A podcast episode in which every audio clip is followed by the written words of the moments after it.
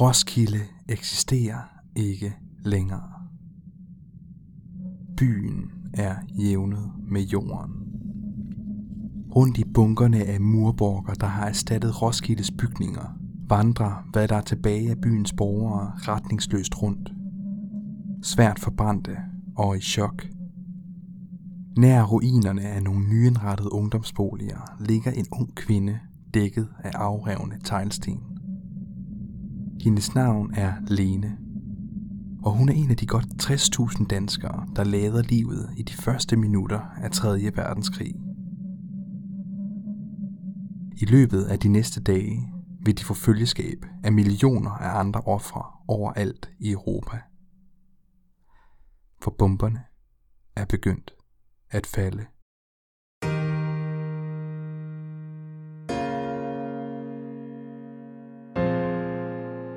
Mit navn er Oscar, og du lytter til historier fra historien. Et podcast om alle de virkelige og voldsomme fortællinger fra vores fælles fortid, som du måske ikke er blevet fortalt endnu. Det du skal høre nu, det er anden del af en kontrafaktisk fortælling om, hvad der kunne være sket med Danmark, og hvordan den danske stat helt konkret ville reagere, hvis der var udbrudt krig mellem Sovjetunionen og USA i 80'erne. Så hvis du ikke har hørt den første del, så er det en god idé at gøre det. Historien, vi kommer til at fortælle dig her, er fiktion, men den er også baseret på ekspertudsagn samt øvelser, planer og dokumenter fra 80'ernes Danmark. Lyt med, og husk for guds skyld at høre efter, for dem, der ikke husker historien, er dømt til at gentage den. Tre sovjetiske atombomber har ramt Danmark. En har udslettet containerhavnen i Esbjerg, den største havn i landet, der skulle have været hovedindgang for forsyninger og forstærkninger fra England og USA. Den anden bombe har udslettet færgelejet i Korsør, det vigtigste knudepunkt for strømmen af forstærkninger og forsyninger til Sjælland. Den sidste bombe har ramt Roskilde by. Og Roskilde har i modsætning til Esbjerg og Korsør ikke nogen stor militærværdi. Hvad den har, er en stor kulturel og historisk betydning for det danske samfund. Pointen med udslettelsen af byen er simpelthen at svække den danske befolknings kampvilje. Men hvis det handlede om at svække kampmoralen, hvorfor bomber Sovjetunionen så ikke Danmarks største by, København? Jo, grunden til, at hovedstaden ikke blev mål for det her symbolske angreb, er simpelthen, at byen den er for stor og for vigtig. Udslettelsen af København kunne potentielt have haft så destabiliserende en effekt på NATO, at alliancen kunne finde på at svare massivt igen med atomvåben mod Østblokkens egne storbyer, og dermed skabe grundlaget for en eskalation til en storstilet atomkrig, altså de facto verdens undergang. For selvom Sovjetunionen har kastet i alt 30 atombomber mod Vesttyskland, Holland og Danmark, så er der stadig tale om et begrænset atomangreb. Målene for angrebet har næsten udelukkende været militære mål, og bomberne har været relativt små. Relativt. De steder, der er blevet ramt, har fortrinsvis været flybaser, havne og NATO's egne lager af kernevåben. Og de civile tab er, set i det store billede, ikke så store igen. Bomberne er altså ikke afsendt for at udslette de lande, de rammer, men i stedet for at støtte en stor invasion af Vesttyskland og Danmark, som Sovjetunionen har igangsat. Millioner af soldater fra Warszava-pakten fosser ind i Vesttyskland, mens de første bomber falder. NATO ved, at hvis man svarer massivt igen med kernevåben, så vil krigen eskalere ud af kontrol. Hurtigt vil Sovjetunionen så skyde tilbage imod vestens allerstørste byer, og sådan fortsætter det, indtil man simpelthen er løbet tør for bomber, eller alle er døde. I sådan et tilfælde vil tabstallene tælles i millioner, og ikke som nu i tusinder. Alliancens gengældelse bliver altså nødt til at svare proportionelt til Warszawa-paktens indledende angreb. Og efter timers febrilsk rådslagning og intens diskussion, vælger NATO-landene ved nitiden så at kaste 30 atombomber på østtysk og polsk territorium. Altså det præcis samme antal bomber, som man selv er blevet ramt af. Bomberne i Polen og Østtyskland hindrer strømmen af forstærkninger til Warszava-paktens invasionsstyrke i Vesttyskland. Østblokken har ikke økonomien til at vinde en langstrakt krig mod NATO-landene, og de er derfor tvunget til så hurtigt som muligt at indtage Vesttyskland og Danmark, for derefter at kunne indlede fredsforhandlinger fra en styrkeposition. Pointen med det sovjetiske angreb er at fjerne truslen fra NATO's atomvåben i Vesttyskland, samt at udvide den bufferzone mod vest, som Warszawa-pagtlandene allerede nu udgør. Og Danmark skal simpelthen indtages for at få kontrollen med adgangsvejene til Østersøen, nemlig Storebælt og Øresund. Men angrebet er stadig nogle dage væk. Først skal det danske forsvar mørnes. På den første dag af krigen strømmer 100.000 vis af Warszawa-paktens soldater og tusindvis af kampvogne over grænsen til Vesttyskland. Herhjemme udkæmper det danske flyvevåben drabelige luftslag over Østersøen, Jylland og øerne. Endeløse formationer af fjendtlige jægerfly bomber ubenhørligt danske flybaser, radarstationer, ammunitionsdepoter og flådebaser. I luftkampene har det veltrænede danske flyvevåben i begyndelsen overtaget, men fjenden kan tåle sine store tab mens det danske luftforsvar gradvist vil blive nedslidt over de kommende dage. Mens himlen over Danmark giver genlyd af jetmotorer, eksplosioner og luftsirener, er støvet ved at lægge sig i det udbumpede Roskilde.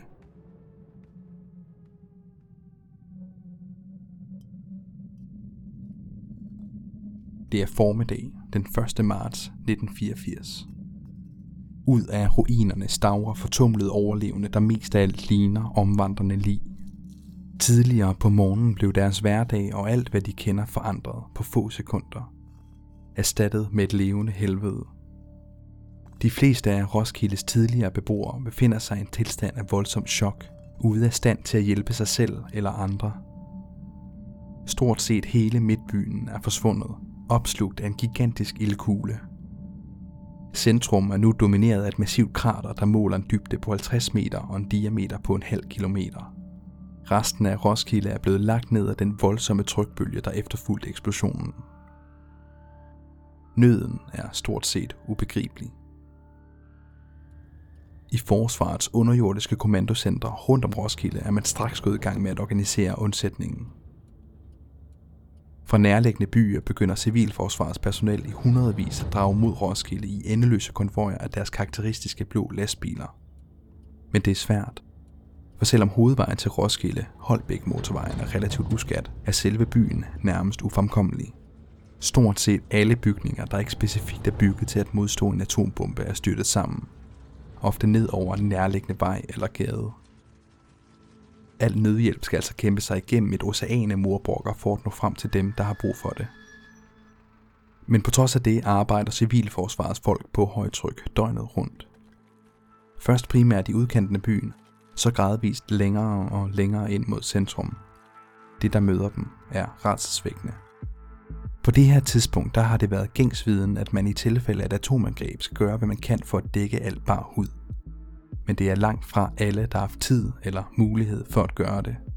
Og det kan være fatalt. Hvis man var inden for 5 km af bomben, den detonerede, har man fået tredje grads forbrændinger alle steder på kroppen, der blev udsat for det skarpe lysglimt. Folk, der har befundet sig endnu tættere på eksplosionen, oplevede, at deres tøj uden videre brød ud i flammer. Mange af menneskene i Roskilde er desuden blevet dødssyge af den radioaktive stråling fra bomben. De får kvalme, og deres hår falder af. En stor del af dem får ikke hjælp i tide, og over halvdelen af dem dør inden for en uge. Redningsarbejderne, der arbejder i de udbombede byer, udsættes også for farlige strålingsdoser. Andelen af strålesyge udgør dog langt den mindste gruppe af bombens ofre. Langt de største dræbere ved atombombeeksplosioner forbliver varmen og den kæmpemæssige trykbølge. Som en mur af luft har trykbølgen bevæget sig i en cirkel fra detonationen og væltet stort set alt, der stod i vejen. Som den har udvidet sig, har den aftaget i styrke, men helt op til 10 km væk fra detonationspunktet har den stadig smadret samtlige ruder og overdænget alle i nærheden med glasskår. Overalt i Roskilde er folk søgt ned i deres kældre. Dem tættest på bomben er døde med det samme, men dem lidt længere ude er i mange tilfælde overlevet. Men selvom de altså måske er i live i deres kældre, så er hele bygningen kollapset oven på dem. Udgangene er ofte spærrede. Mange, mange tusinde dør fanget i resterne af deres egne hjem. Dem, der i midlertid kommer ud af byen, enten ved egen hjælp eller gennem hjælp fra civilforsvaret, køres prompte til et hospital. Selvom man altså få dage forinden har skabt en lang række nødhospitaler ud af danske folkeskoler, presser de op til 30.000 sårede fra atombomben i Roskilde den sjællandske hospitalsinfrastruktur til bristepunktet. Jo bedre man får ryddet vejen til Roskilde, jo større bliver strømmen af patienter fra katastrofeområdet. Busser, ambulancer, lastbiler, stort set alt hvad der kan bære et menneske, kører i døgndrift i forsøget på at redde så mange liv som overhovedet muligt. Snart er hospitalerne fuldstændig overvældet. Som tiden går, bliver det imidlertid færre og færre levende, man får revet ud af ruinerne. Langsomt erstatte strømmen af sårede med en syndflod af lig. Og en af dem, det er Lene. Hun er først blevet blændet af det kraftige lys fra atombomben, hvor efter den kraftige trykbølge har blæst taget af et nærliggende hus og overdænget den stakkels studerende med teglsten. Hun dør med det samme. Jo mere civilforsvarets personel graver, jo flere skæbner som Lenes finder man.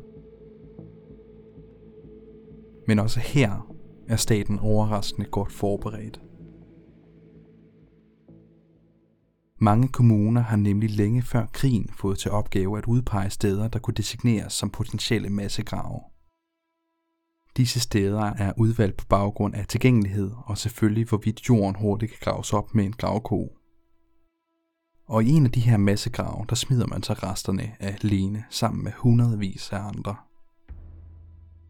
Man dækker dem med et lag af læsket kalk, blandt andet for at vilde dyr ikke får færden og forsøger at grave dem op. Og derefter, der kører man tilbage efter den næste ladning. I de efterfølgende dage dør yderligere tusindvis af danskere. I ruinerne på hospitalet eller andre grunde relateret til det kaos, der opstår rundt om de bomberamte områder. Katastrofens omfang er allerede nu uoverskueligt. Og manden, der skal forsøge at styre landet igennem den her krise, han sidder i et lille radiostudie 60 meter under en skov i Jylland og forbereder sig på en tale.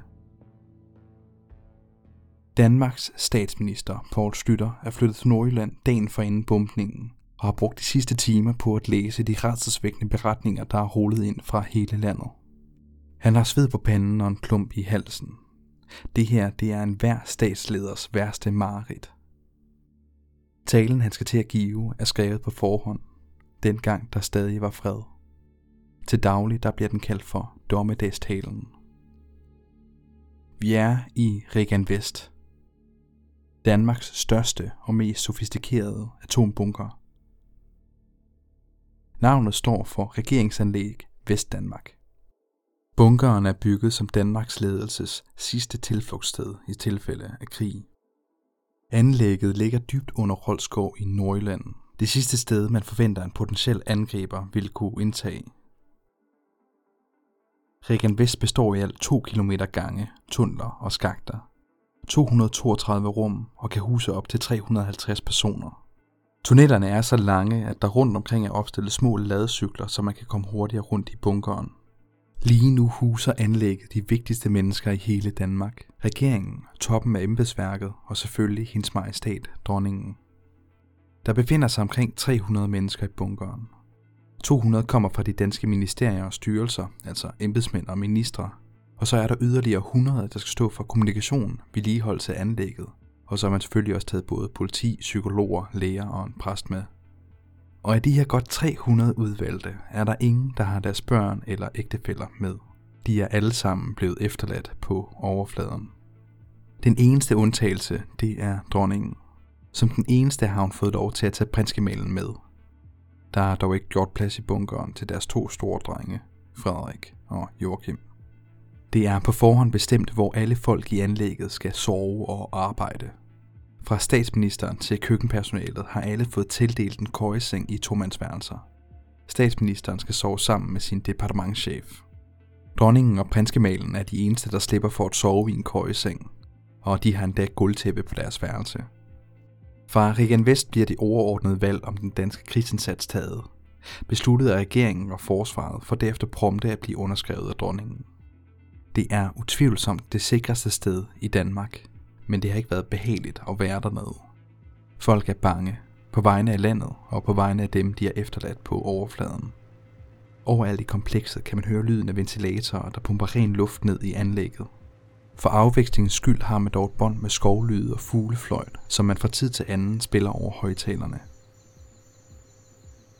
Intet kan dog overdøve den larmende stillhed, der bredte sig over alt i bunkeranlægget, da nyheden om atombomberne tikkede ind. Danmark er i krig.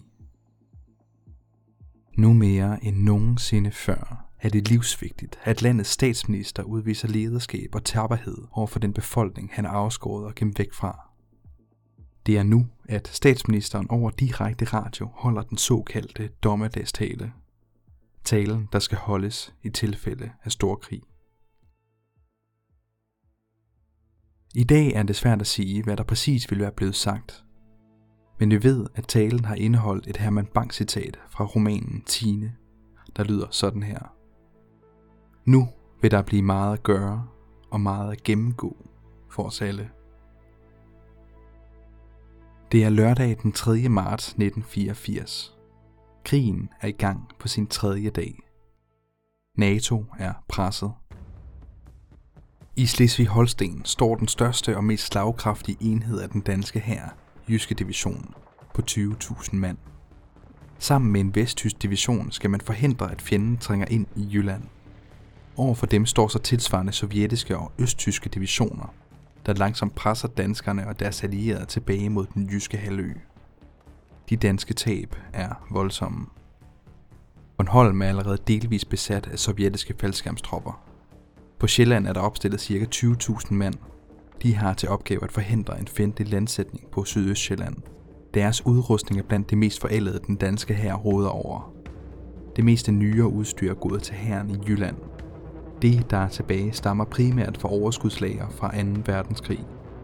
Terrænet på Sjælland er derudover helt fladt. Der er ingen naturlige hindringer, f.eks. floder, til at sænke en angriber. Og danskerne har ikke meget plads at drikke sig tilbage på. Hvis den danske hær rent faktisk skal kæmpe på Sjælland, bliver det svært.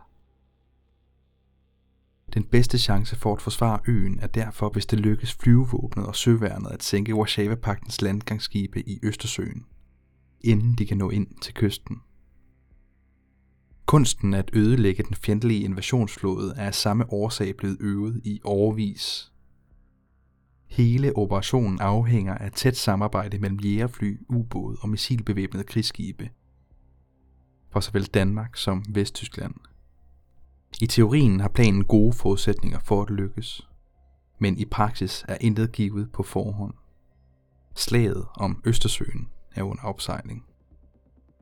I ly af natten samles Warszawa-pagtens invasionsflåde langs den polske kyst. Den består af mere end 100 krigsskibe i alle størrelser. Flåden transporterer 5.000 russiske og polske marineinfanterister, der skal landsættes i Faxe eller Køgebugt. Tidligt om morgenen den følgende dag nedkaster Warszawa-pakten også faldskabssoldater i hundredvis nær Roskilde Lufthavn og i Ringstedområdet. De har til opgave at forsinke danske forstærkningers færd mod invasionsstrandene, og det bliver til hårde kampe imellem lokale hjemmeværnsenheder og de fjendtlige elitesoldater. Samtidig kan danske ubåde, der har til opgave at skygge Warszawa-pagtens skibe, rapportere, at invasionsflåden har sat kurs mod Sjælland – over radioen lyder nu kodeordet Hurricane, Hurricane, Hurricane. Med disse ord sætter danske og vesttyske krigsskibe, der de sidste mange dage har gemt sig langs de danske kystlinjer, kurs mod den fjendtlige flåde. På flybaser i Jylland og Slesvig spænder piloter mod deres ventende fly, der i alt hast er blevet lastet med sømålsmissiler. Det er en gusten morgen med frodende grå bølger, matchet af et lavt skydække, der får horisontlinjen til at gå i et. Langs kysterne ruller en torden ind fra havet, ekorne fra det største søslag i 40 år. De danske og vesttyske jægerfly flyver i bølgetopshøjde og gennembryder lydmuren ud mod deres mål. Flyene slipper deres våbenlast og manøvrerer forbi for at undgå fjendens luftværnsild. Ofte uden held. Den koksgro palette oplyses af orange eksplosioner. Danskernes og vesttyskernes krigsskibe udgør angrebets anden bølge. Efter de har opbrugt deres missiler, fortsætter kampen mod kanoner på klodshold. De kæmper til døden, præcis som det forventes af dem. NATO har kun denne ene chance for at redde Sjælland. Men alliancens angreb rammer fortrinsvis Warszawa-pagtens eskorterende krigsskibe – der sejler en ring rundt om de sårbare transportskibe og skærmer dem. Invasionsstyrken forbliver derved relativt intakt. De få transportskibe, der trods alt sænkes, tager stadig hundredvis af soldater med sig i døden hver. I det kolde vand har det blot kunne overleve i få minutter. Ingen andre skibe i konvojen har haft tid til at stoppe og samle dem op. Dertil er missionen simpelthen for vigtig. Slaget har varet i få timer, men dets ofre tælles allerede i tusinder. Det danske flyvevåben og søværens tab er uoprettelige. De vil ikke længere kunne spille en rolle fremadrettet i krigen. Sjælland er nu helt blottet. Invasionsstyrken går i land i Faxebugt om formiddagen søndag den 4. marts 1984. 4.000 tons tunge landgangsskibe pløjer sig op på strandene og spreder deres bordør på hvid gab. Ud af skibenes bu vælter soldater i hundredvis samt snesevis af kampvogne, pansrede mandskabsvogne, selvkørende artilleripjæser og luftværnsmissiler. Alt hvad en moderne hær skal bruge for at kæmpe effektivt. Og alt det de lokale danske herrenheder og hjemmeværnsfolk desperat mangler. Tre dage senere, onsdag den 7. marts 1984. Jyske division er blevet løbet over ende Jylland og det nordlige Slesvig er afskåret fra resten af NATO-styrkerne. Febrilsk forsøges et forsvar af den jyske halvø stablet på benene med herrens sidste reserver, men fjenden synes ustoppelig. På Sjælland er herren også på tilbagetog. Og når soldaterne trækker sig tilbage, efterlader de et spor af ødelagt infrastruktur, der ellers med møje og besvær var blevet opbygget igennem 60'erne og 70'erne. Lolland er faldet til endnu en landsætning – Derfor springer den danske hær også den 3 km lange Storstrømsbro, der forbinder Falster med Sjælland i luften, for at sænke fjendens fremrykning. Broen er bygget til at blive ødelagt. Den har, ligesom de fleste andre broer, jernbaner, motorveje og havnelæg på Sydsjælland, indbygget springbrønde, der tillader herrens ingeniørtropper hurtigt og effektivt at fylde dem med sprængstof og demolere dem. På Sjælland rykker russiske kolonner af tanks og pansrede mandskabsvogne fra strandene ved Faxe og Køge Bugt ind i landet. Himlen mod nord er sort af kilometerhøje røgskyer fra de utallige brænde i de bomberamte Korsør og Roskilde-område. Desperat forsøger hjemmeværnet at sænke Warszawa-paktens fremrykning med bagholdsangreb og andre guerillataktikker. Hister her overrumples fjenden og bringes til stansning, men det meste af tiden affejes hjemmeværnet af modstanderens langt overlegne ildkraft. I Danmark som i Vesttyskland lider Warszawa-pagtstyrkerne horrible tab – men de har ressourcerne og viljen til at fortsætte til trods, og deres fremrykning fortsætter ubenhørligt. Lørdag den 10. marts 1984. Danmark er så godt som slået ud af krigen. Fjenden har indtaget Sjælland, og de sørgelige rester af forsvarerne forsøger at flygte til Fyn. I Jylland rykker østtyske styrker stødt frem. Spydspidsen har allerede nået udkanten af Kolding. I Vesttyskland er Hamburg sammen med en række andre centrale byer blevet indtaget af russerne. Rhinfloden, der er målet for det sovjetiske angreb, er inden for rækkevidde. Næste dag, søndag den 11. marts 1984. 10 dage siden krigens start. Det er uklart, hvem det er, der indleder udvekslingen af taktiske atomvåben. Måske en presset NATO-general, der handler på egen hånd for at redde resterne af hans styrker fra udslettelse. Måske er der tale om en fatal misforståelse. Det vides ikke. Hvad der til gengæld er sikkert er, at en række små taktiske atombomber eksploderer langs frontlinjen nær det nordlige Rhinfals ved nitiden. Over de næste fire timer begynder NATO og Warszawa-pakten skiftevis at udveksle byer af kernevåben af stødt stigende antal kiloton – Snebolden ruller ned ad bjerget. En lavine er i vente. Klokken 14.27 dansk tid affyres de første interkontinentale atommissiler af en af supermagterne. Modparten svarer igen efter 15 minutter. Da klokken passerer 15.30, har hundredvis af enorme brandbomber udslettet store byer overalt i Sovjetunionen, USA, Europa og Asien. Da dagen glider på held, er hundredvis af millioner menneskeliv gået tabt verden over. De vil få følgeskab af mange flere de kommende år efterhånden som hungersnød, kulde, epidemiske sygdomme og lokale konflikter bliver hverdag verden over. Og her forlader vi så Danmark. På grænsen til udslettelse med en ualmindelig usikker fremtid i sigte. Ingen kan forudse, hvad en potentiel atomkrig ville have bragt af redsler og omstændigheder. Og jo længere og længere man bevæger sig væk fra det kendte, jo mere vil det være præget af gætværk. Så vores historie slutter her. I det her podcast, der har vi forsøgt at fortælle en historie om den kolde krig. En periode af vores historie præget af frygt. En officiel og offentlig frygt for undergang. Frygten den affødte en lang række bunkerkomplekser, sikkerhedsrum og militæranlæg.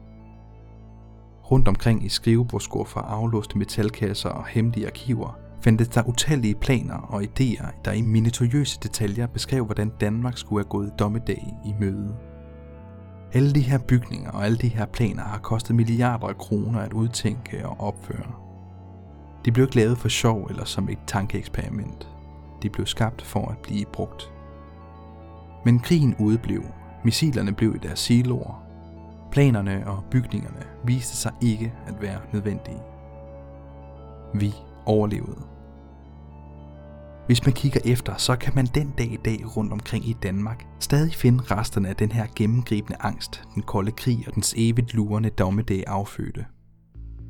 Bunkerne er dog blevet til museer, planerne er blevet offentliggjorte, og mange af de kælderrum, der skulle agere som bombesheltre, er nu fyldt med gamle møbler, aflagte cykler og flyttekasser.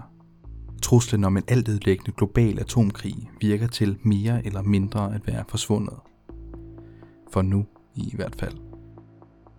Vi kan kun håbe, at vi også i fremtiden vil være lige så succesfulde med at afværge menneskeskabte katastrofer.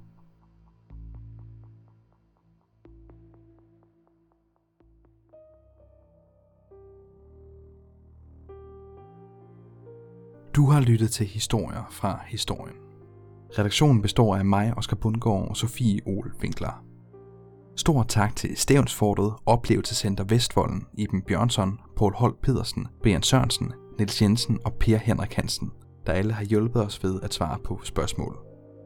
Hvis du er mere nysgerrig på emnet, så vil jeg anbefale dig at se DR-dokumentaren Danmarks Hemmelige Forsvar og læse bogen Danmarks dybeste hemmelighed om Regan Vest af Paul Holt Pedersen og Carsten Pedersen. Hvis du godt kunne lide, hvad du hørte, så må du meget gerne fortælle det til en ven, give os nogle stjerner på iTunes eller like vores Facebook-side. Jo flere, der hører det og taler om det, jo større er chancen for, at vi får lov til at lave nye afsnit. Tusind tak, fordi du lyttede med, og jeg håber inderligt, at vi høres ved.